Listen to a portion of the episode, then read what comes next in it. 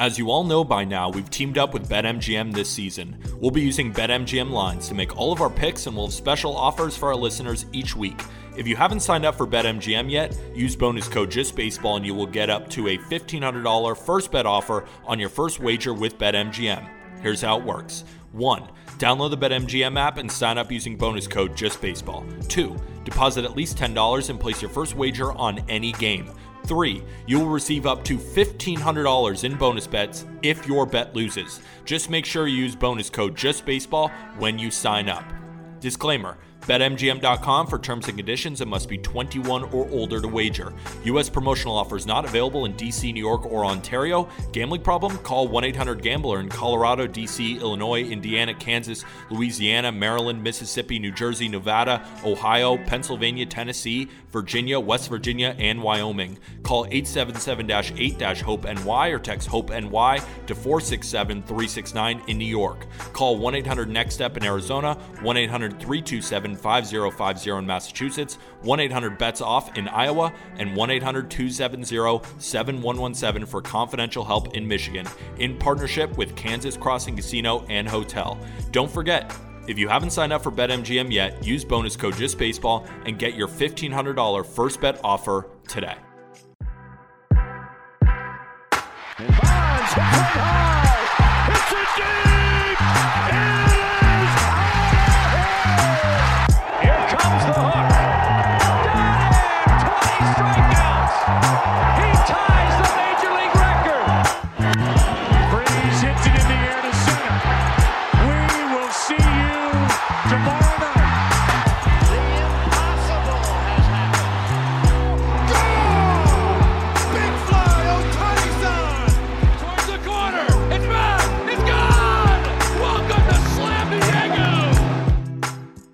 Welcome to the Just Baseball Show. It is Friday, September 22nd, and Jack, 3, 2, 1. Mailbag. I went low this time. I got creative. What'd you think of that creativity?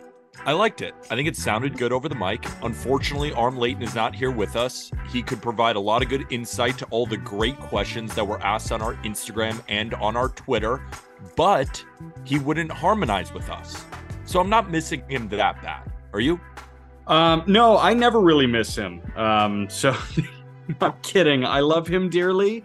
And yeah, it would be great for him to bring his, excellent baseball knowledge to the table. But in terms of the curmudgeon behavior that is not joining along on the mailbag harmonizing, we can certainly live without. I agree. And now you and I could just screw around. So we have 7 questions, again, from our Instagram at Just Baseball Show and on Twitter at JustBB_media. We post the graphic on Thursday morning, get all the questions. We got tons. Thank you again. And all of this is brought to you by BetMGM, the king of sportsbooks. Use promo code JustBaseball when you sign up and deposit into your newly created account. Download the BetMGM Sports app on iOS or Android, or visit BetMGM.com. Place your first bet offer and receive up to $1,000 back in bonus bets if it loses. I made a mistake. $1,500. How about that, ladies and gentlemen? If the bet does lose, your bonus bets will be available once the wager is settled. Terms and conditions apply. Gambling problem? Call or text 1-800-GAMBLER and must be 21 or older. Go ahead. Quick thing before the mailbag. You have shower thoughts. Everybody has shower thoughts. I had a shower thought this morning. I was thinking back for some reason to the lockout between 2021 and 22. I was like, damn, we did a lot of stuff during the lockout, which was great. But then I remember the day that the lockout ended. I was like, what did that timeline look like? Because I remember AAA baseball started the day before big league baseball started. And I was like, I remember something really weird happened with Jeff Passan, and then I remembered he got hacked by that NFT thing on the lockout day. And I was like, I spent way too much time in the shower, and I became a raisin because I was like, what is the name of that goddamn NFT? Is it Touchtunes? No, I feel like that was a free MP3 thing that I used. Was it Skulltoons? I think it was Skulltoons. Do you remember? Of course I remember it happening.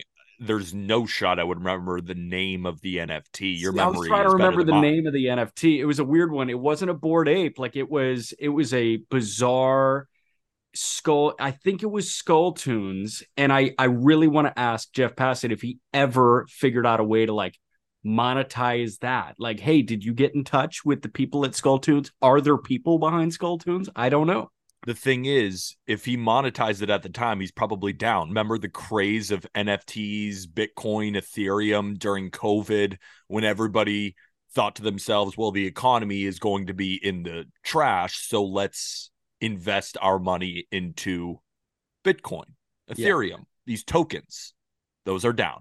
Now, could they rebound? Of course. Just like a player having a bad season. Could they rebound? Of course. I don't know if they will, though. I hope so. I am invested, and I am down. Yes, it is Skulltoons. It was Jeff.eth, parentheses, Jeff Passan, and this is what it looked like. You remember, for the YouTube crowd, it looked like that? Yeah, I just needed to find it. Skulltoons, Jeff.eth, Jeff Passan, on the day the lockout ended. This is what happens when Aram is not on the show. Jack, I think we should get right into question one, and we're starting miserable. It's miserable being a Padres fan. Okay. What do you think they should do this offseason to get back on track for 2024 and beyond? Asked by JDOWSE9 on our Instagram. I'll throw it over to you first, because the Padres are your favorite team. Not favorite, but I think the Padres kind of fit in that love-hate bucket for you. For me? Yes. Okay, so I've had a chance to verbalize my thoughts, or vocalize.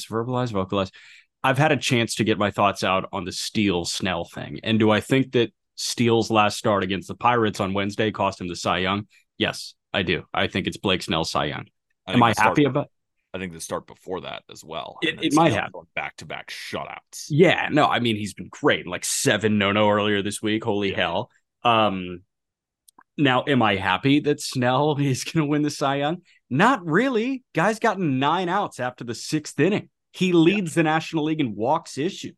He has a lower ERA, thanks to Foolish for putting this out. He's got a 2.23 ERA when walking 4 or more guys in an outing. He has a 2.4 when walking fewer than 4 guys. He's better when he walks more dudes. What? So I'm not happy about that. But I ask you, Jay Douse, is it really miserable? You guys have won 7 in a row. That's now, it is too little too late. It's absolutely... Is it too little too late? Is it? Yes, it is. It's not like the other teams are pulling away, right? The Cubs just can't find a win right now. It's not like the Reds are playing that great of baseball. I know they had a good series against the Twins, but it's not... I'm looking at the meme. So you're saying there's a chance? No. They're not mathematically out of it. Yes, they're not mathematically out. And they have such an 9 games left. They have such an easy schedule moving forward. What I want you to do, go on that iPad of yours, but I don't think you have the iPad anymore. I want you to go look, for our listeners, I want you to go look at the remaining Padres schedule. And then what I want you to do is I want you to go look at the standings and tell me there isn't a chance. Well, Cole Ragans and Framber Valdez tomorrow's going to hit like an atom bomb. That's going to be so sick. You've got the fluttering knuckleball of Matt Waldron starting against Dakota Hudson at home. So that's Cardinals Padres this weekend. I'm not sure how I feel about that. It's going to be Waldron, Nick Martinez, Michael Wacha. They get Drew Rom on Sunday, so that's an auto dub. Can you look at the schedule, please? Can you read off the names? So it's a weekend set against St. Louis at home. Then it's 3 in San Francisco. And then San Diego. Where are you, San Diego Padres? They're in Chicago playing the White Sox. That's disgusting. That's how they finish. So it's home against St. Louis, in San Francisco, in Chicago. And San Francisco is playing like ass right now. They have run out of magic. Arizona just took 2 of 2 from them. Normally in those series, you see a division split there, right? I was the moron who bet on the San Francisco Giants with Logan Webb. Guess what happened? They lost 7-1. It wasn't even close. Lamont Wade Jr. starts the game off with a home run. They proceeded to get 2 more hits after that. They can beat the Giants, they can beat the Cardinals, and they can stomp all over the White Sox, who just got their teeth kicked in by the Nationals. Hold on, man. Davey Garcia and Luis Patino are only allowing like a homer per inning. So they're really on the come up. The way that I kind of looked at this question, and that was a really good question that came to us on Instagram, was I don't think top-end talent is the issue, and I don't think there's anything you can do with your top-end talent to make it better. Like, you can't add another $35 million player to this fold. You don't have the financial flexibility to do so. The way that I kind of view it is you can trade one of Ha-Seong Kim or Juan Soto and kickstart this process, but they need way more depth. They need more starting pitching depth because Darvish is getting old and he's hurt. Musgrove is hurt, and he spent a lot of time unavailable over the last year and a half. They need starting pitching depth, which they don't have in AAA, and they need bench bats, which they don't have in the big leagues, and they don't have reinforcements in AAA. So while you can get excited about Merrill and Salas, those are everyday players. Like, I need the San Diego Padres to have serviceable non-everyday players. And they just don't have that right now. Can Azócar turn into that? Sure. Can Eggy Rosario turn into that? Sure. But like Matthew Batten, we sure?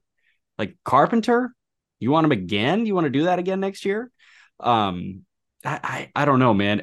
It's either sign a bunch of old farts to 1 or 2 year deals or trade Ha-Seong Kim for 4 guys that can be on your bench. I have a take that I'm willing to get hurt for. Fine. I think the Padres are going to be one of the best teams in Major League Baseball next year. The Angels, too. Don't forget about the Angels. No, they're fucked. I'm willing to get hurt on the San Diego Padres. Let me tell you why. So in 2022, the Miami Marlins were one of, if not the worst team in Major League Baseball in one-run games. Those type of things tend to regress year over year. Those really are luck type numbers, right? Sometimes the ball bounces your way, sometimes it doesn't. The Padres in one-run games were absolutely pitiful this year. Terrible. If I'm not mistaken, our Padres guy, Javier Reyes, said they were 6-22. I don't know if that's the exact record, but I think Padres fans understand that they were rarely on the right side of one-run games. I look at their team. Juan Soto still had a good year. Yeah. Manny Machado is still good. Xander Bogaerts was dealing with an injury all year. Ha-Seong Kim is just straight up awesome. Cronenworth, I think, rebounds next year. And Fernando Tatis Jr. And we've seen what Luis Campusano has looked like at the catcher position. Yeah. You're right. Musgrove has been hurt. Is he going to be hurt next year? Snell seems to have figured something out here. Yeah, but Snell's gone. Like, are the Padres going to pay him? They might. Like, I'm not counting anything out of A.J. Preller. If they don't get Snell, I think they are still going to get another starting pitcher. So I'm either assuming they bring back Blake Snell or they add a big-time starter.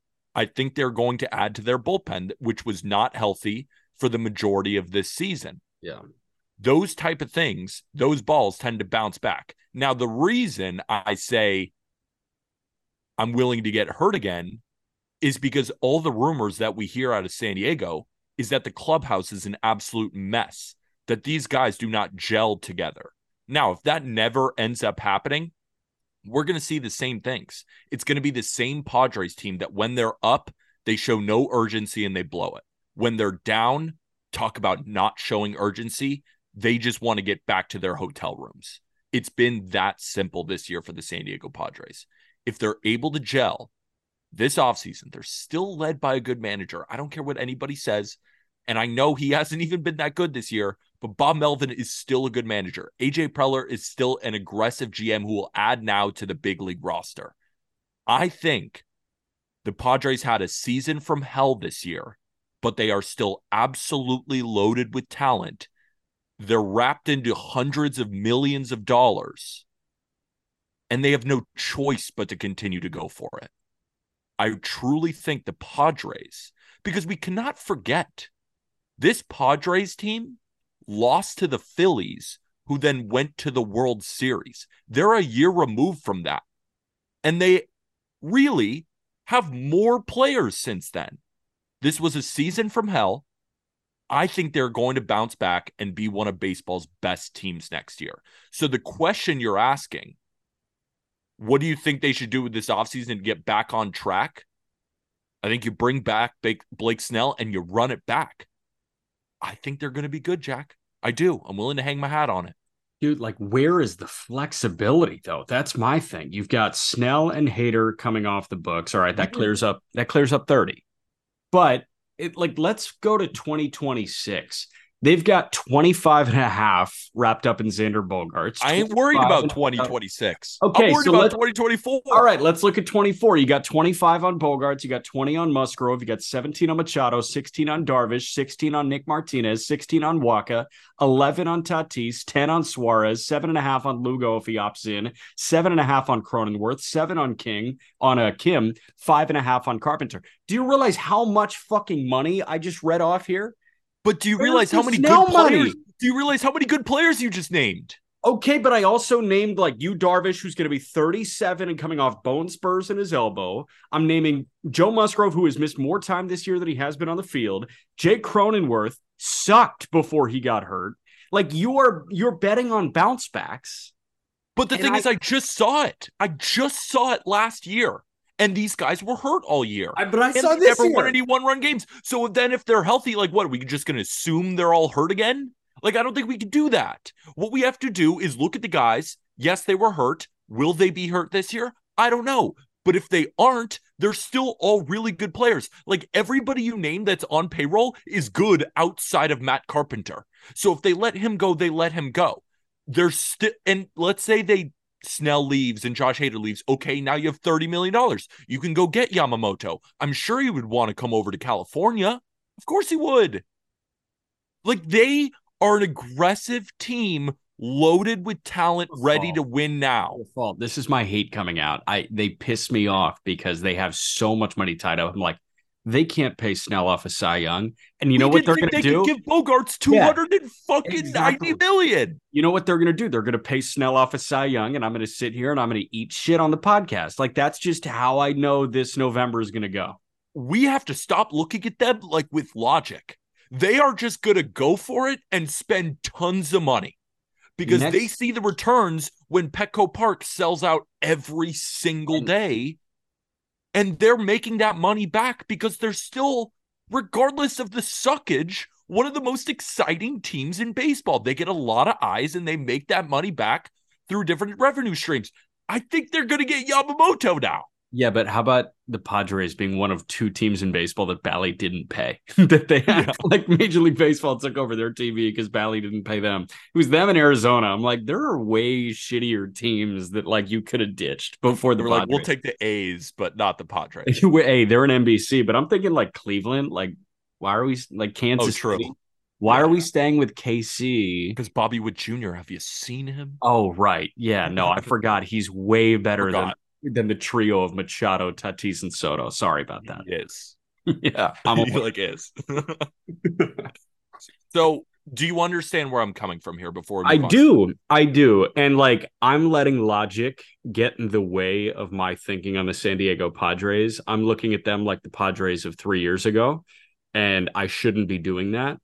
I think the way that I can best comprehend this is they're going to push all the chips in again on the last postseason run they have with Juan Soto on the books. Exactly. They signed up for 3 off seasons of Juan Soto. Next year is the third. They're going to give it a full go. And then this thing may crash like the Roman Empire pre-2025. And we have another question that we're going to talk about that surrounds tearing down. Okay. But question number 2, which teams will surprise people during the postseason? Doesn't necessarily need to be underdogs, but could also be teams proving why they're the best in the league. Yeah. Asked by Stefan Hammerschmidt on IG. Apologies if I mispronounce your name. I consistently do that because these handles on social media are impossible. Yeah. Jack, who's the team that you just you feel it in your loins. It's a Plums pick. This is a Plums question. Yeah. Because, like, we could say, like, you know who I think is going to be pretty good this postseason? The Braves. I could see the Braves being pretty good. How about the Astros, man? They've won a World Series, it seems like, every other year. Oh, you know who's a sneaky team? The Phillies. Because they just went to the World Series. Like, who's sitting deep in the Plums? One National League team, one American League team. The Milwaukee Brewers in the National League. I don't think people really understand how good this pitching staff is. And Aram had a great bit on Milwaukee becoming a bullpen factory with Yoel Piamps and Abner Uribe. Obviously, Devin Williams you got going on there. They have a billion other dudes, I feel like, with a sub-3 in that pen. But that front three in the rotation of Burns, Woodruff, and Peralta, there were a lot of national baseball fans that don't watch Freddie Peralta pitch. They'll see the highlights of Corbin Burns on Pitching Ninja. But Woodruff, who was out for the front half of the year, and Peralta now, I think a lot of baseball fans and a lot of, like, you know, casuals, and we accept casuals, bring you in, baby. We need more fans. I think they're going to watch Woodruff and Peralta throw for maybe the first time in their lives, and they're going to say, holy smokes, these guys are good. So Milwaukee in the National League. In the American League, it's Toronto. Wait, before you get to the American League, let me give you my National League team, because I was thinking about the Brewers. And the Brewers, I feel like you're not wrong. I love the answer. I feel like we gave that exact answer last year. We gave that exact answer the year before. Like, we just keep saying them because, like, well, they got Burns, Woodruff, Freddie. How are you going to go against that? And that answer continues to be right. And then they get in the playoffs and they put up one run. They lose a couple of straight 3-1 games because the offense, like, Yelich has slowed down. I don't know if anybody has seen that hurt lately. He's missed the last five. I know. He's missed some time, but he's missed some time. It's September 22nd. Like, he's not going to be a full-go Christian Yelich MVP that we saw in the beginning of the season. And without him, like, the Brewers' offense really dies down. A team that I think could beat them. I don't know if they're going to play them with the exact format. I don't even know if they're going to make the playoffs. I'm willing to be hurt by the Arizona Diamondbacks. I'm willing to be hurt. Let me tell you why. Okay. We're talking about a frontline duo.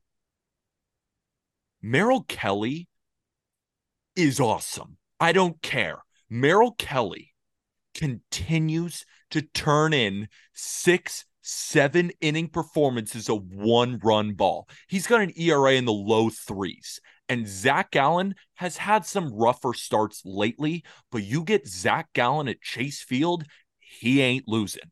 Even that game against the Giants where he gave up 4, Diamondbacks scored 8. Like, they do not lose when Zach Gallen is at home, and they really don't lose when Merrill Kelly is at home. Now, they might have some road games. I understand. It won't be as electric. But still, I think those two guys, you put them up against any other duo, they can win any of those games. Not saying they're better, but they're good enough pitchers to hang in there.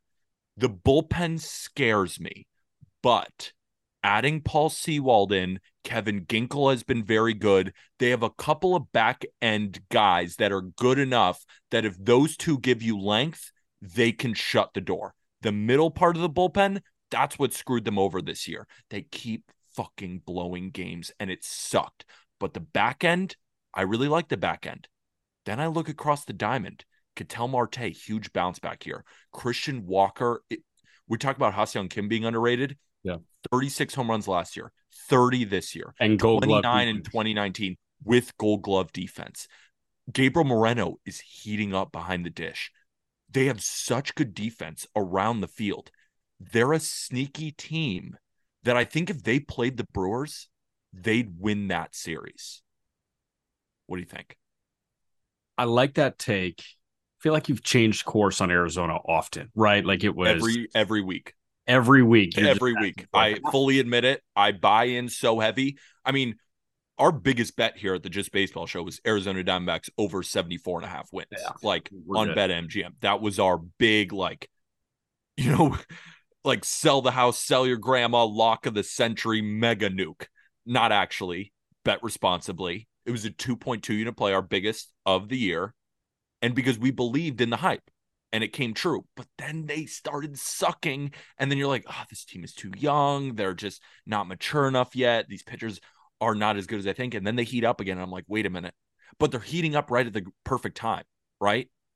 Yeah. They just have to heat up now. And if they can carry that momentum into the playoffs, I know they're young, they're immature. I don't think they're going to win the World Series. But the question was a sneaky underdog, and they're my pick in the National League. Okay. Yeah, the tone in which I say Ryan Nelson, I think, summarizes the Arizona Diamondbacks. Like, at the beginning of the year, Ryan Nelson. In the middle of the year, Ryan Nelson. And now I'm like, Ryan Nelson. Ryan Nelson. Yeah, like it's the tone in which you say Ryan Nelson that has kind of encapsulated what the Diamondbacks have done. I love that you bring up Gabby Moreno because this guy has solidified himself as one of the better young catchers in baseball. And this was a great 30-game sample pull from Aram on X. He posted it on X. Shout out Elon. Last 30 games, Gabby Moreno slashing .343. 404, 560. It's a 159 WRC plus, 15% K rate. Gabby Moreno, if it was clicking offensively, this guy is amazing. He's one of the better defensive catchers in the game. And the fact that he can hit the ball all around the ballpark and he's hitting for a little bit more power now, I think the concern has always kind of been, will you tap into juice? He's not tapping into 25 homer juice, but he's tapping into doubles and a huge ballpark juice. Man, I can get on board with it, and they're just a fun watch every night. I can turn them on every night and enjoy myself, and I'm excited to watch them on national television. Give me a weakness. Lourdes Gurriel Jr. in left field has been a stud this year. Also, that trade, Varsho for... Yeah, amazing. It has not worked very well for the Blue Jays. I think they'll be fine. I still love Varsho. We're going to talk about him later, actually. Yeah. That trade, at least for this season, is going extremely well for the Diamondbacks. Corbin Carroll in center, one of the best players in Major League Baseball. You got Jake McCarthy in right field, who has the worst arm I've ever seen from a right fielder. However, he can get to any ball, and he's at least this cool, slappy ninth hitter. Like, he's okay. Yeah. And Geraldo Perdomo is still fine. He's not great, but he's not bad. Emmanuel Rivera at third is... fine, not bad. Like, these aren't weaknesses. They're just not great players. Ketel Marte has been a stud. Christian Walker's been a stud. Gabby Moreno, and then you got the two studs at the top and a decent back end. Like, there's a recipe here, and they're just going to run havoc on teams. Yeah, the weakness is game three. Yeah, that's the weakness. They probably don't win game three, but I'm saying if they win one and two, like they're probably going to win the series. I hope so, but maybe not. But the weakness is game three, and we'll see how Gallen feels on super short rest. They're not going to win the World Series, but they might. But they're sneaky. We've seen crazier. American League. I do have a sleeper in the American League, and I don't know if you want to consider them a sleeper, but Toronto is my sleeper in the American League because they have gotten here in a different way. I think we were expecting them to have the best offense in baseball. They have not been that. But what Toronto has done is put together the second best staff ERA in baseball. Milwaukee was third. Seattle is first. Toronto is second. The fact that they are doing this in spite of Alek Manoah going through the year that he went through is so commendable. And I feel like I said that last month. I feel like I said that last week. But the way I know you guys talked about the Yusei Kikuchi 13 hours of sleep thing. If my three starters getting 13 hours of sleep before a wild card start, I feel really good, really good. Barrios has turned it on this year. I love this bounce back from Barrios. Gausman is just consistently one of the best pitchers in baseball. That dude. And Bassitt, man. Bassitt starting game four. If they do get to a CS, like, all right, sure. Not on the road, please. Okay, but Romano on the back end, Hicks on the back end, like there are enough guys there. And the fact that the complementary pieces in the lineup are doing enough with an underwhelming Vladdy and, Bichette is still Bo Bichette. Like, I think Toronto in a way that nobody was expecting is a really dangerous postseason team. I have a very interesting relationship with the Toronto Blue Jays. Is Vladdy's hurt? Yes. And it screwed me.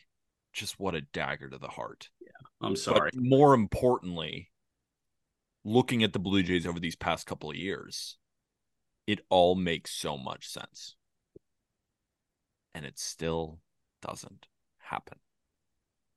I agree. They're the second wildcard team as we're speaking today. They just beat the brakes off the Yankees. They should be the team, and they should be the answer. However, I'm standing pat on what I've said over the past 3 years of doing this show. They got to show me. They got to show me. They just get there or they don't get there and they just fall flat. There's something there. And I really think they are managed by quite possibly the worst manager in Major League Baseball. I think John Schneider has no idea what he is doing. And I think he has screwed them time over time. Lineup decisions, resting guys when they should be in the lineup, bullpen decisions. I think he's a real problem. I do. Because you look at the team, there's so much talent. They're like first in these advanced metrics in the bullpen. They're top five in the starting rotation. They have Vladimir Guerrero Jr. and Bo Bichette and George Springer and Matt Chapman. Team should win more games than they do. Yeah. I'll believe it when I see it. Okay. That's my thoughts on the Blue Jays. But again, prove me wrong.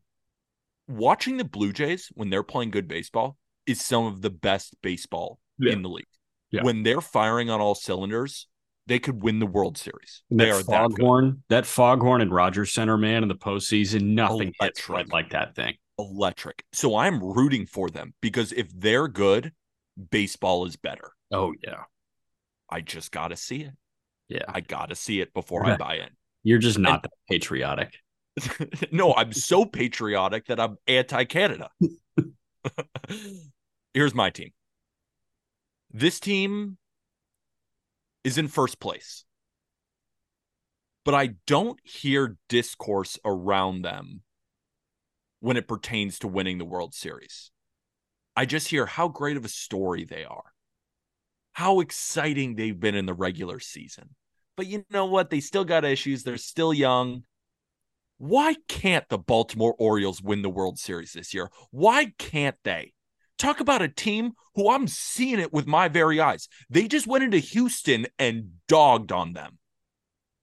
Houston's pretty damn good. Houston had to just keep a hold of their first place because of a walk-off win by Mauricio Dubon. I watched that series. The Orioles were better than they were. The Orioles are also, I would say, getting hot at the right time, but they've just been fucking on fire all year. Whenever they play teams above 500, they dominate. Whether it's on the road, it's at home, and we say, well, do they have the starting pitching to match? It doesn't matter. They just hit to overcome it. They're great at every position. They have, I think, at this point, like, how is Adley Rutschman not the best leader behind the dish in Major League Baseball? I mean, how is he not? He is. Everything we hear from every single starting pitcher is Adley is different. They've never been swept with Adley Rutschman on the roster. There is something there. Yeah. There is something that you just cannot quantify that when the going gets tough, the Baltimore Orioles fucking show up. That's how I feel about Yasmani Grandal. Yeah. Yeah, exactly. Yeah. When I look at the starting rotation, I'm looking at G-Rod, who is just a train engine heading to hell. Like, he made a deal with the devil because that change that he made, and obviously he didn't make a deal with the devil, but you know what I'm saying. Like, though, since he got called back up, he is just on another level. Kyle Bradish is a stud. Yeah. He's just amazing.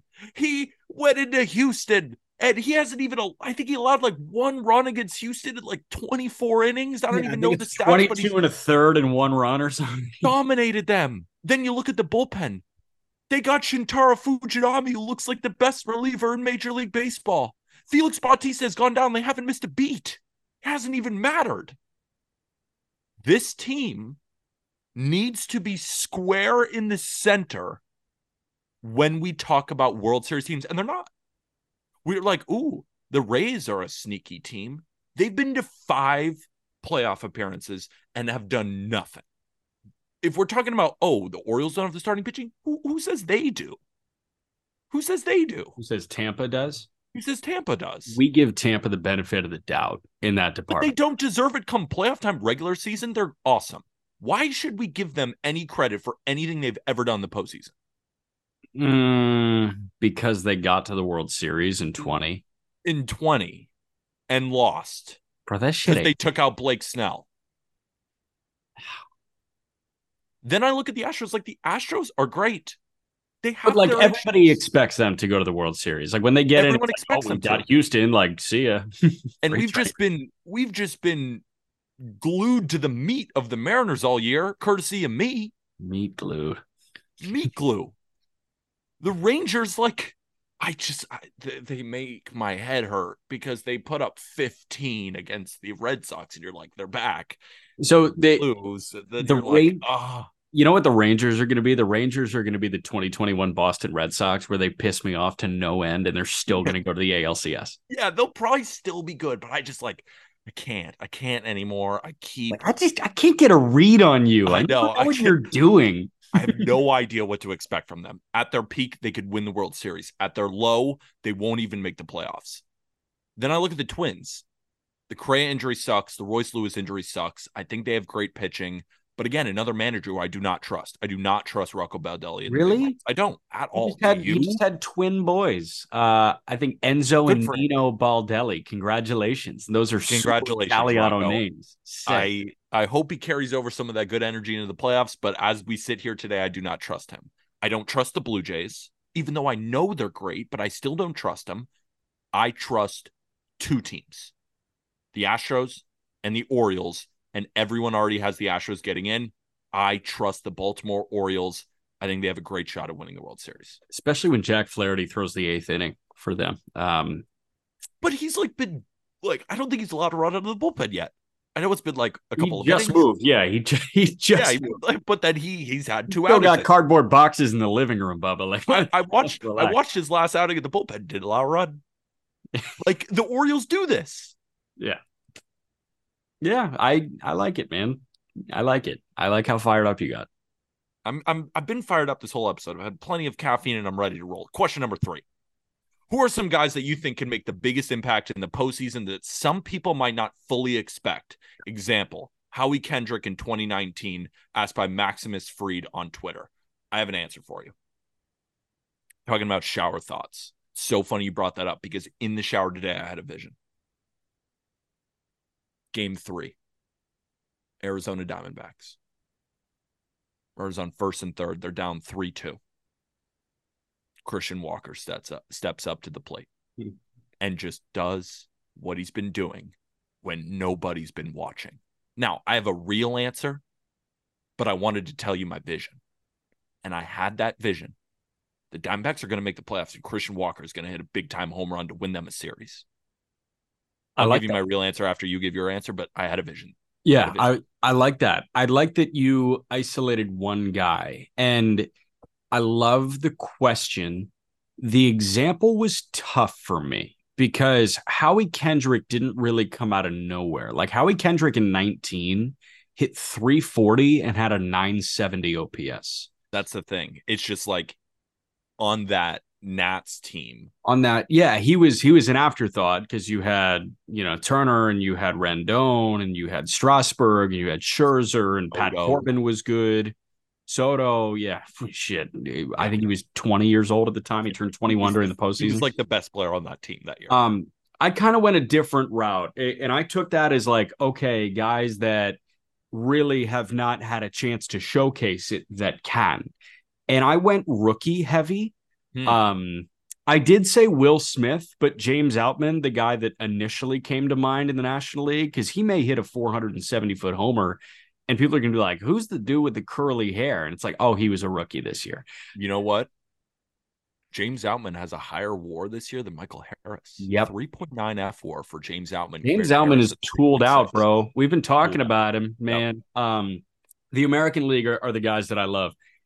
How can you see this question and not think about Davis Schneider? Like, he just might be the one.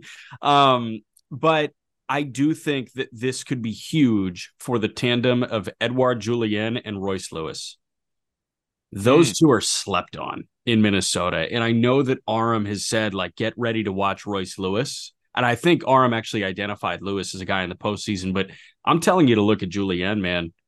This guy has the quietest 870 OPS in baseball we've got this year. He's not getting any Rookie of the Year love, but man, put him in the batter's box in a high leverage moment, he's going to walk or he's going to hit a ball really hard. And that ball might get over a fence. I'm a huge Julian guy. And I think if the Twins are going to make noise, it's not going to come from Correa, obviously. It's not going to come from Buxton. Give me Lewis with a big homer and give me Julian to be the guy that impresses like nobody else over the course of a 5-game series. I think it's a phenomenal answer. It's not even about Julian because I think that's a great one. Do you think Royce is going to be good to go come postseason time? I hope so. And I hope he gets to hit with the bases loaded because he's better than Barry Bonds on crack. Yeah. I really hope so. Another guy real quick, a pitcher, Brian Abreu might just not allow a base runner. Yeah. Like, remember how dominant he was last postseason, and I just could see him doing that again. But Julian is my guy. If I had to ID one guy, it's Julian. Brian Abreu was a bad man. He's a bad man. I love him. I love him too. He's on my fantasy baseball team. I'm actually in the championship right now. Congratulations. Subtle flex. I have two guys, and they revolve around my Orioles take because I don't think if you don't watch Orioles baseball consistently, you probably know about Gunner, you know about Adley, you know about some of these guys. But do you know about Anthony Santander? Do you know about Austin Hayes? Like, these are guys in the Orioles lineup that hit 3rd and 6th and 5th. And it's like, oh, like he's up at the plate, but he's not Cedric Mullins. He's not Adley. He's not Gunner. But these are the guys that I feel make the Orioles run. Like, when we talk about why I love the Rangers is how deep they are in their lineup, that there's no breaks. It's great when you have a top of the lineup that's amazing. But what makes good teams great is guys like this. Austin Hayes, who was an all-star, and I feel like nobody gives a shit, and Anthony Santander. Anthony Santander this year has 27 home runs with an 800 OPS at 28 years old. This is a really good player that nobody cares about. I think in the postseason, when everyone turns on these Orioles games, expecting to see the big hit from Adley, expecting to see it from Gunner, expecting to see it from Cedric, it's Anthony Santander who makes the sprinklers grow, not blow. No, you know what I mean. Yeah, he's gonna make everyone spit water out of their mouth. Yeah, gotcha. I couldn't sound it out, but everybody knows what I'm talking about here. I think Anthony Santander is that guy, and another guy on that team who I also love, who I just think is such a gritty, good baseball player, is Austin Hayes. I think those guys are going to make a big impact this postseason. Yeah. They're the older guys. They've been around a little bit longer, right? They don't have the postseason experience, but I don't think the bright lights are going to shine too bright on guys like that. Yeah. So I will say the Cedric Mullins 3-run homer in Houston earlier this week kind of gave me postseason vibes and like that. But I feel like everybody expects that to happen. Yeah, like I think Cedric to be great. Right. Yeah. So I guess I do like the Santander answer. I think that's good because, you know, no matter which side he's on, I could see him just flirting with a foul pole, right? Just drilling a ball as a lefty bat down the right field line, and it's second deck and. Yeah, people go ballistic. I could totally see it. I've seen it so many times. Dude hits tanks. He has 27 bombs. I like it. Question number 4? Yep. Get after it. Okay. Make a starting 9 lineup only using players who hit 7 through 9 in their team's lineup, asked by Mengel Ethan on Twitter. This is a great one. And when I was going through trying to make my team, I had to cheat a little bit because there are certain positions on the field, like first base, like right field, that if you hit 7 through 9, you're ass. Like, so I kind of cheated at some positions. And then I didn't want to make it so Braves heavy because realistically I can put their 7 through 9 just on this team. Yeah. And I tried not to add a bunch of Dodgers, even though of course we kind of have to, but let's go position by position.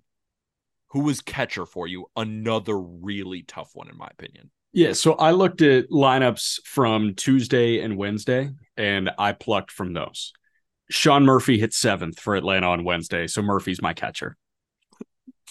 See, I was like, the answer was Murphy, but I was like, Kyle Raleigh did hit eighth and seventh this year. Right, this year? Yeah, I went on the last 2 days before this. I know, like, and that's cool. We'll have different answers here because I did full season of like who hit seventh and eighth and ninth this year. At least they count. Yeah. Because what, like, do you want me to start Austin Hedges? Jason DeLay? No, but like Murphy's here. You don't have Murphy's to start here, Jason DeLay with Murphy. He hit seventh, but he did fourth on any other team. So yes, we'll go Murphy's with Sean Murphy. Answer. It's technically, you're not cheating. He hit seventh. He hit seventh on Wednesday. What about first base? I cheated a little bit here, but Hunter Goodman played right on Wednesday. He played first base on Tuesday, so I went Hunter Goodman. He hit seventh on Tuesday and played first base. I went with the Rocky rookie, Hunter Goodman. He's terrible. No, he's not. He's got 30 and 100 back-to-back years in the minor leagues. In the minor leagues? In that league? Bro. That league that is built on the moon? Where Stone Garrett hit like 50 bombs. Hunter Goodman is hitting 233 with a 720 OPS in his first 19 big league games. Playing with the Rockies at Coors Field. Between low A, high A, and 12 games in double and 22, he hit 295 with 36 and 106 driven in. And this year between double A and 15 games in triple A. Double A is a tough place to hit. 34 homers and 111 driven in. How about my answer, who hits seventh a decent amount? Alec Bohm? Sure. Doesn't even play a lot of first base, though, so that's totally cheating because he's moved up in the lineup because he's been good. But, like, he hit seventh and eighth this year. That happened. Phillies confirmed that happened. I also think Votto hit seventh for the Reds on Wednesday, so we could go Joey Votto. What do you want to do? I think Bohm's better. Yeah, I do think Bohm is better. Let's go Bohm. Let's go Bohm. Second base. This was easy. Who do you have? Do you want me to say mine? Yeah. Tommy Edman. I mean, I'm taking that defense. Like, sure. Like, sure. Do you have any other answers? Yeah. Tyro Estrada hit ninth on Wednesday.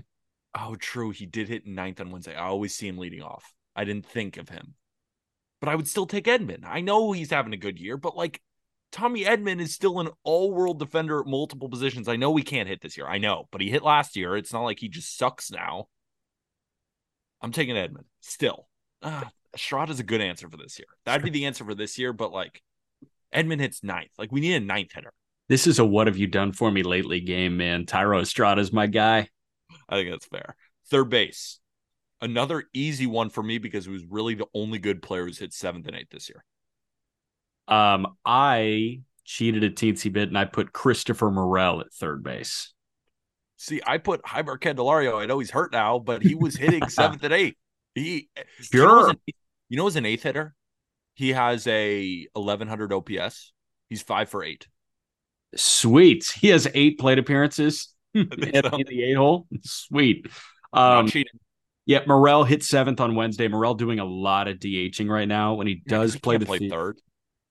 But, like, he has a good bit, and, like... Technically right. Yeah, I'll slap him at third base. It was either third, second, or center, and no shot he's cracking my outfield. My outfield's gas.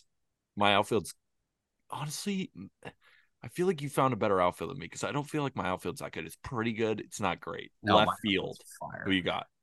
Are we doing shortstop? What's the word? Oh, I just completely forgot shortstop. Yes, I have 2 answers. And the only reason I have 2 answers is just I felt like we were going to add so many Braves. The obvious answer here is Orlando Arcia. Hits ninth. He was an all-star. He's on the Braves. He's amazing.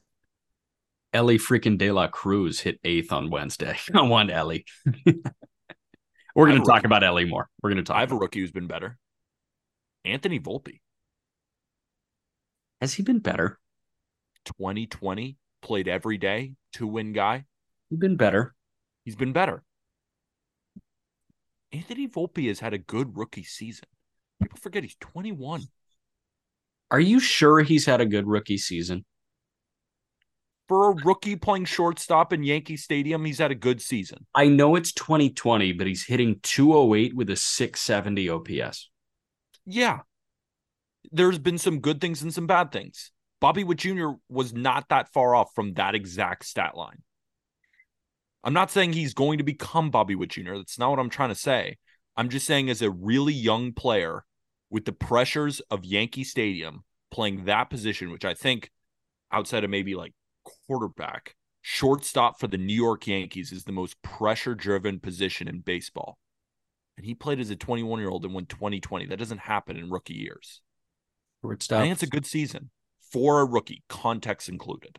Yeah. Shortstop for the Yankees is probably the most pressure-packed position in baseball.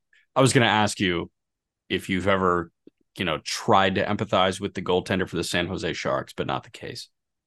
I tried, didn't work. A netminder. Do you think Volpe's fair? I mean, RC is the answer. RC is the answer. Yeah. I don't know. I'm Team LA over Team Volpe, but we're going to get into the LA conversation. We will. Left field. This was easy. I don't care how bad Varsho's been. I'm choosing him. Really? Okay. I'm choosing Chas McCormick. Yeah. Damn it. Yeah, that's the answer. That's the answer. But no, that's the answer. That's the answer. Let's move on to center. That's the better answer. Center field. Couldn't decide. Michael Harris or James Outman, take your pick. I put Outman in right. I've got Harris in center.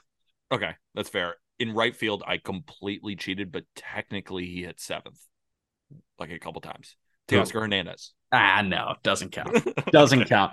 Harris in center, Outman in right. My DH, Nick Castellanos, hit seventh on Wednesday. Give me that beast. Yeah, give me that beast.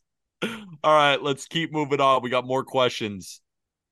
Now let's talk about Ellie. Is Ellie De La Cruz going to pan out like we thought he would? Asked by Full Count Baseball on Twitter. He has not been good. Like below 700 OPS, bad. Yeah. The approach sucks. He swings and misses so much, but then he shows you flashes of what looks like the most talented freak I've ever seen. But over the full game, it's not good, Jack.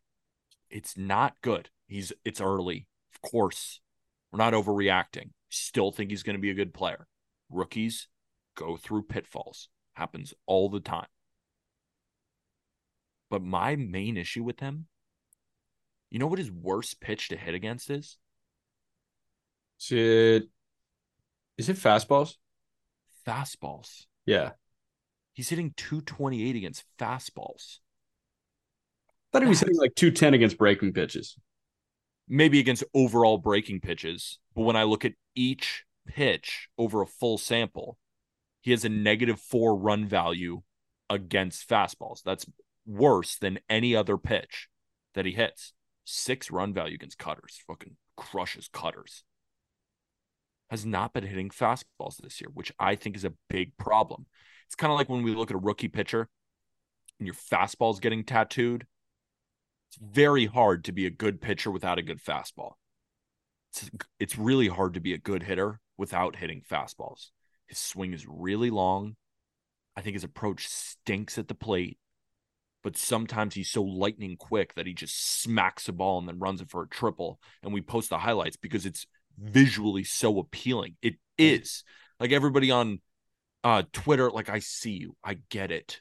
When we post an Elliott highlight, you're like, well, he struck out the other day.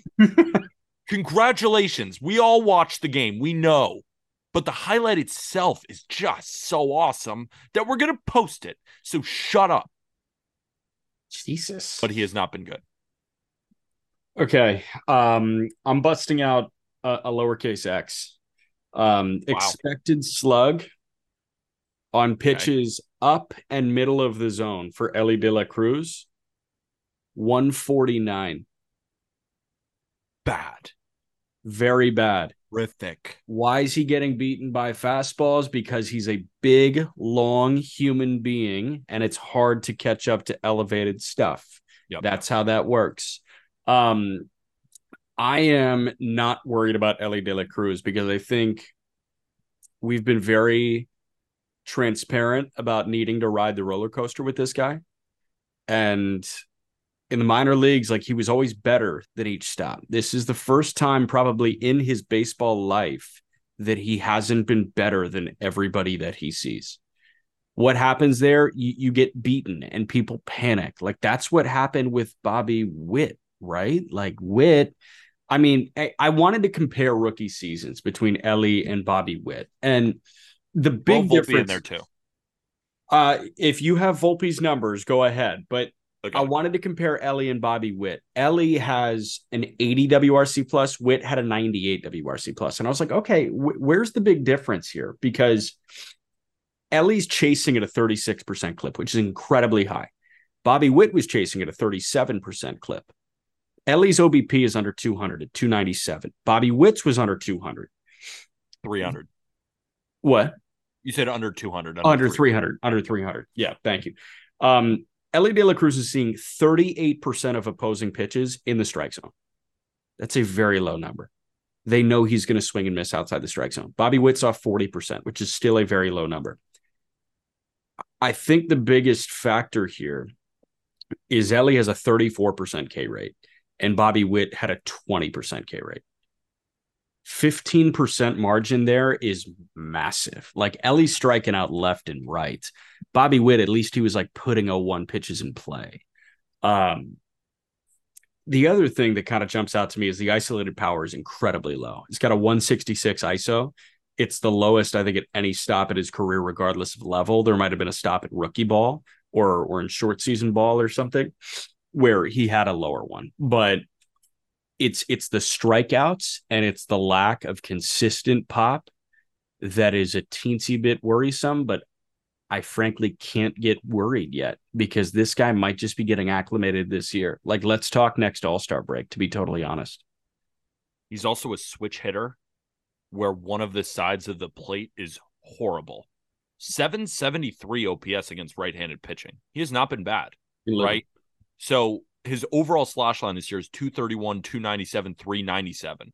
Against right-handed pitching, who he faces more often than not, right? He has 251 at-bats versus 104 at-bats against lefties. 251, 323, 450 with a 773 OPS against right-handed pitching versus lefties. 183, 234, 269. He might not be a switch hitter, right? I don't know. He's early, right? We got to remember, 21 years old, same age as Dylan Cruz. Like, let's put context in this. Same age. We have to. Yeah. It's same age as Langford. Like, we have to remind ourselves. Langford's OPSing 1,100 if he's in the big leagues this year. We know that. Yeah, exactly. No, we don't know that. That's we know that. You know, I already saw it. Yeah. I know it. Like, we know it. But seriously, De La Cruz has issues hitting lefties, cannot hit from the right side of the plate, and is striking out an insane amount. Can he fix those issues? Yeah. I think so. He's just too talented for us to count him out. Ready to move on? Yeah. Number 6. Should the Braves be worried about their pitching staff going into the playoffs with how bad they've been in September? Asked by Falcons Kraken on Twitter. This is Some Slight. Shout out Some Slight. He's on our Twitch stream all the time from 4:30 to 6:30 p.m. Eastern, where we go over all the games of the day and make our picks and stuff on Twitch at Just Baseball Fans. Shout out. I'm going to make this one quick. No. Like, kinda, but no. Is Strider going to be good? Yes. Is Fried going to be good? Yes. And then you just need a good outing here and there from Morton, from Elder, or from Kyle Wright, who have all been shaky in their own rights. But they just hit. And their bullpen, I still think, is good. Now, Brad Hand keeps coming in. He ain't getting postseason appearances. Believe me, he ain't. The good bullpen arms are in there, and they get a good start, a quality start from their guy. They're probably going to win the game. So, like, yes. Is there a crack in the armor in Atlanta? Yes. Could it end up hurting them in the postseason? Of course, it's baseball. Like, anything can happen. But am I going into the playoffs being like, hey, I'm picking the Braves to lose because I don't like their starting rotation. Absolutely not. Yeah. If there is any manager in baseball that is going to put Brad Hand in the postseason in like the seventh inning of a one-run game because he's a grizzled vet, it is Snit. But like, we know Brad Hand's going to be really good if that happens. He's the one guy. Like Brian Snicker's like, yeah, it was just a gut feel thing. Felt it in my loins. Yeah, it's Alex Anthopoulos is like, oh, Brad Hand's, you know, ex Woba versus this guy is not good. Please don't put it in. And Snit's like, no, I feel it. No. What? He'll get him. Put him. Yeah. He'll get him. Just go. And then he'll get him. Like, that's how Snit works. That's why everybody, you got to watch these episodes on YouTube. Jack and I are just doing all these different antics and shit. For context, Max Fried, 18 innings in September, 4 earned. That's a 2 ERA.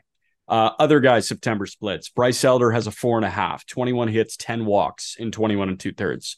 Charlie Morton has a 7.5, 14 2/3, 18 hits, 12 walks. That whip is astronomical right now. Spencer Strider, 16 2/3, 14 hits, 10 earned. Kyle Wright, 7 innings, 11 hits, 10 earned. I think 4 homers. I mean, he's working back from injury. Right? I just don't know if he's going to actually pitch in the postseason. Yeah, and if you guys are listening every day, you know, you've heard me mention that Wright, like, I just don't think you can trust this guy to take the ball in the postseason right now because he doesn't look healthy. Like, a healthy Kyle Wright is a different story, but this is not a healthy Kyle Wright, and I feel like that's pretty clear. Wright doesn't look right. Yeah, with a W. If anybody's going to hunker down and do the Brian Snitker thing on the hill, it's Charlie Morton. Chuck Nasty's going to start games. We know that. Strider's going to be good. Fried game 1, Strider game 2, Morton game 3, and Elder game 4. Sure. Why not? With that offense, don't be worried. Next question. I get it. They're not a perfect team. This is not a perfect rotation. However, I said the word perfect, right? Yeah. They're not a perfect team. That's the chink in their armor. Am I worried that that's going to be their downfall? If they do lose, I think that would be their downfall. But I'm not going into the postseason that worried. Yeah. Last question. Mm-hmm. Who in the next 2 to 3 years are potential rebuild/teardown candidates that maybe people wouldn't necessarily think of right now? Asked by Tommy_HONE on Twitter. This is a good one. Got 2. Tell me. 2 American League teams. Toronto and Houston. Can I walk you through the thinking? Yes, please. Start with Toronto. They're going to have to start paying people. Chris Bassett's going to make $22 million in 2025. Springer's going to make $24 million. Gausman, $23 million. Barrios, $19 million. Bichette, $17 million in his final year of an arbitration extension. This is all in 2025. Vladdy's going to be in his 4th year of arbitration. He's a Super 2 guy. Romano will be in his final ARB year. Varsho in his 3rd of 4 ARB years. Kirk in his 2nd of 3 ARB years. 2026 is when they're going to have to start paying people. You can't pay all those guys, especially when you have this type of money locked up in Bassitt, this type of money locked up in Springer long-term. Barrios is escalating. I think you're going to have to start picking and choosing, and I think one of Bichette and Vladdy is going to walk, and that's going to be tough. And what is this offense when you don't have both Bichette and Vladdy at their best, and you're paying an older and maybe ailing George Springer at that time? So I am worried Romano's going to walk. I don't think they pay that closer. I don't know. It's weird, man. They might just have a lot of old, expensive guys in 2026 and 7. I don't mean to do this, but my answer was also the Blue Jays. So when I went, I didn't think of the Astros. So that's what I'm really, but I had the same stuff loaded up. And then my question to you when I gave my answer was, what would you pay Vladdy? At this point, I'm riding out arbitration with him. I've got 2 more ARB years. I'm seeing that, and I'm letting him hit the open market, and I'll be like, hey, if you loved it, we'll give you a competitive offer. He's a 1-win player this year. Uh-huh. That's terrible. Blue Jays fans telling me about all the defensive improvements done to get better. No, he's stinky. No. Offensively, ugh. Bichette's that dude. I think they extend Bichette and they let Vladdy walk after Arb. I agree. So the Blue Jays was my answer. I can think of another one off the top of my head, but let me hear about the Astros. Houston owes Justin Verlander 43.3 next year. Bregman 30.5. Altuve 29 in his final year of control. Bregman next year at 30.5 is his final year of control. Verlander has $35 million vesting in a player option in 25 if he throws 140 innings next year. He will opt into that so freaking quickly. So that's 35 committed right there for 2025. They've got $19.5 million tied up in Jose Abreu in 2025. They have $18 million tied up in Lance McCullers in 25 and 26. Who knows what Lance McCullers looks like when he comes back? Framber Valdez and Kyle Tucker both end arbitration after the 2025 season. Luis Garcia, Chas McCormick, Brian Abreu after the 2026 season. Mm-hmm. Not to mention they have 11.5 tied up in Rafael Montero. Mm-hmm. They timed it up really well, and we haven't worried about it. We're not going to worry about it in 23. Thought may creep into your mind with Tucker and Fromber in 24, but 2025, that's their contract year, man. Like, they can walk after the 25 season. So you've got Verlander at 43 years old that you're going to be paying over $30 million to if he throws 140 innings. You've got, you know, Bregman maybe coming back on a rework deal that'll be expensive. It'll be a high AAV deal. You're not getting Jose Altuve for $8 million. Come on, let's be frank. Like, you're going to get him for 25 or 30 AAV. Dude, they may run out of money. You're right. Wow. I didn't even think about it. Mm-hmm. I just assumed it's the Astros. The best thing they did for themselves was locking Framber Valdez up on that escalating deal. And he's been awesome this year. Or no, not Framber. Yordan Alvarez on that escalating year. But Framber's off the books after the 2025 season, along with Kyle Tucker. Someone's going to give Tucker a fucking bag. $300 million. Yep. Everyone's going to be like, really? Yeah, really. Uh-huh. Yeah. Here's one that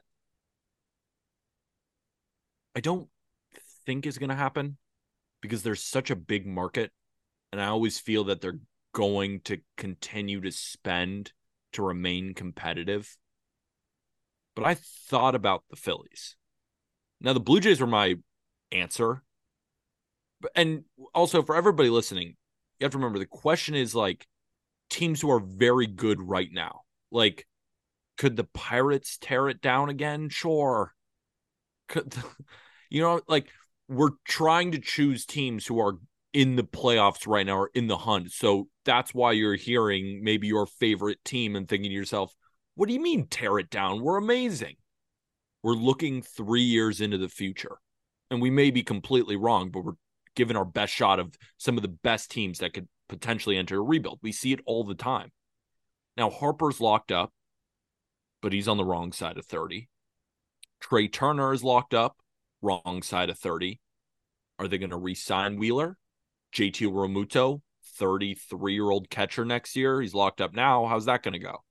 Castellanos, wrong side of 30. Schwarber, wrong side of 30.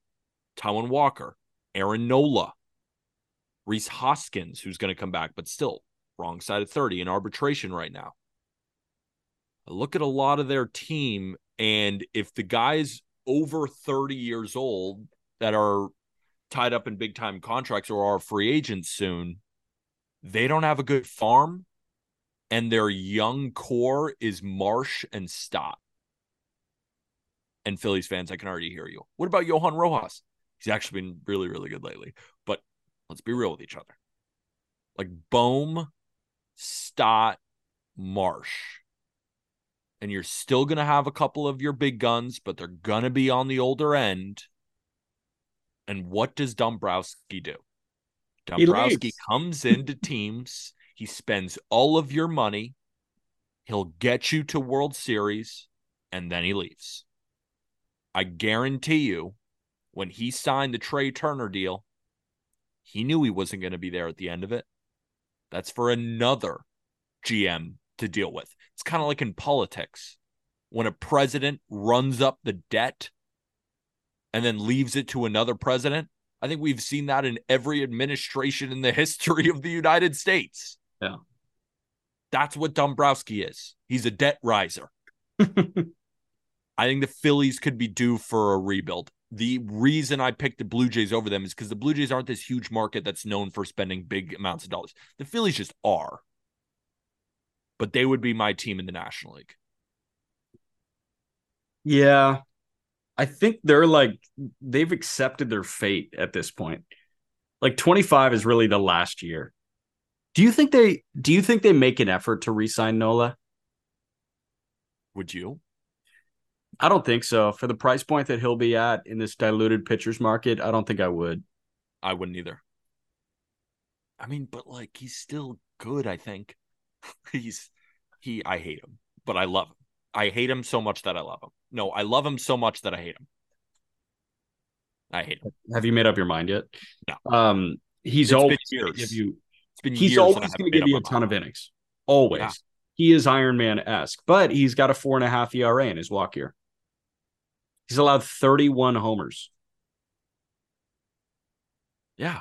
I mean, I don't know. I would say, hey, man, we'll give you 5 for 115, but if you demand more than that, like, we'll see ya. Look forward to the tribute video. Do you think the Phillies make sense, though, within this question? I do. Yeah, I think they're one that I think people probably do see the writing on the wall, but they choose to ignore it. It's fine because they're competitive right now. If I was a fan of the Phillies, I would completely ignore it because they're still going to be great next year. Yeah. And this year, 2025, it starts to get a little dicey in Philly. Yeah. And that'll do it for this episode of the Just Baseball Show. Full week of episodes. Hopefully you guys all enjoyed it. And if you did, hit the like button on YouTube, please. How about the subscribe button? It's a big red button. And guess what? It doesn't cost you nothing. And it just helps us give you all the free content every single weekday. How about rating and reviewing on Spotify? Apple Podcasts? Come on. Why not? Go ahead. Why not? 5 stars. Spotify, Apple Podcasts. Get yourself some Just Baseball merch. I'm rocking the hat. I'm rocking the tee. The athletic tee. It's nice. I love it. Make sure to get yours in the episode description. Again, it just helps out our company, right? Really appreciate you guys all listening. We'll be back on Monday. That's Jack. I'm Peter. And with that, thank you.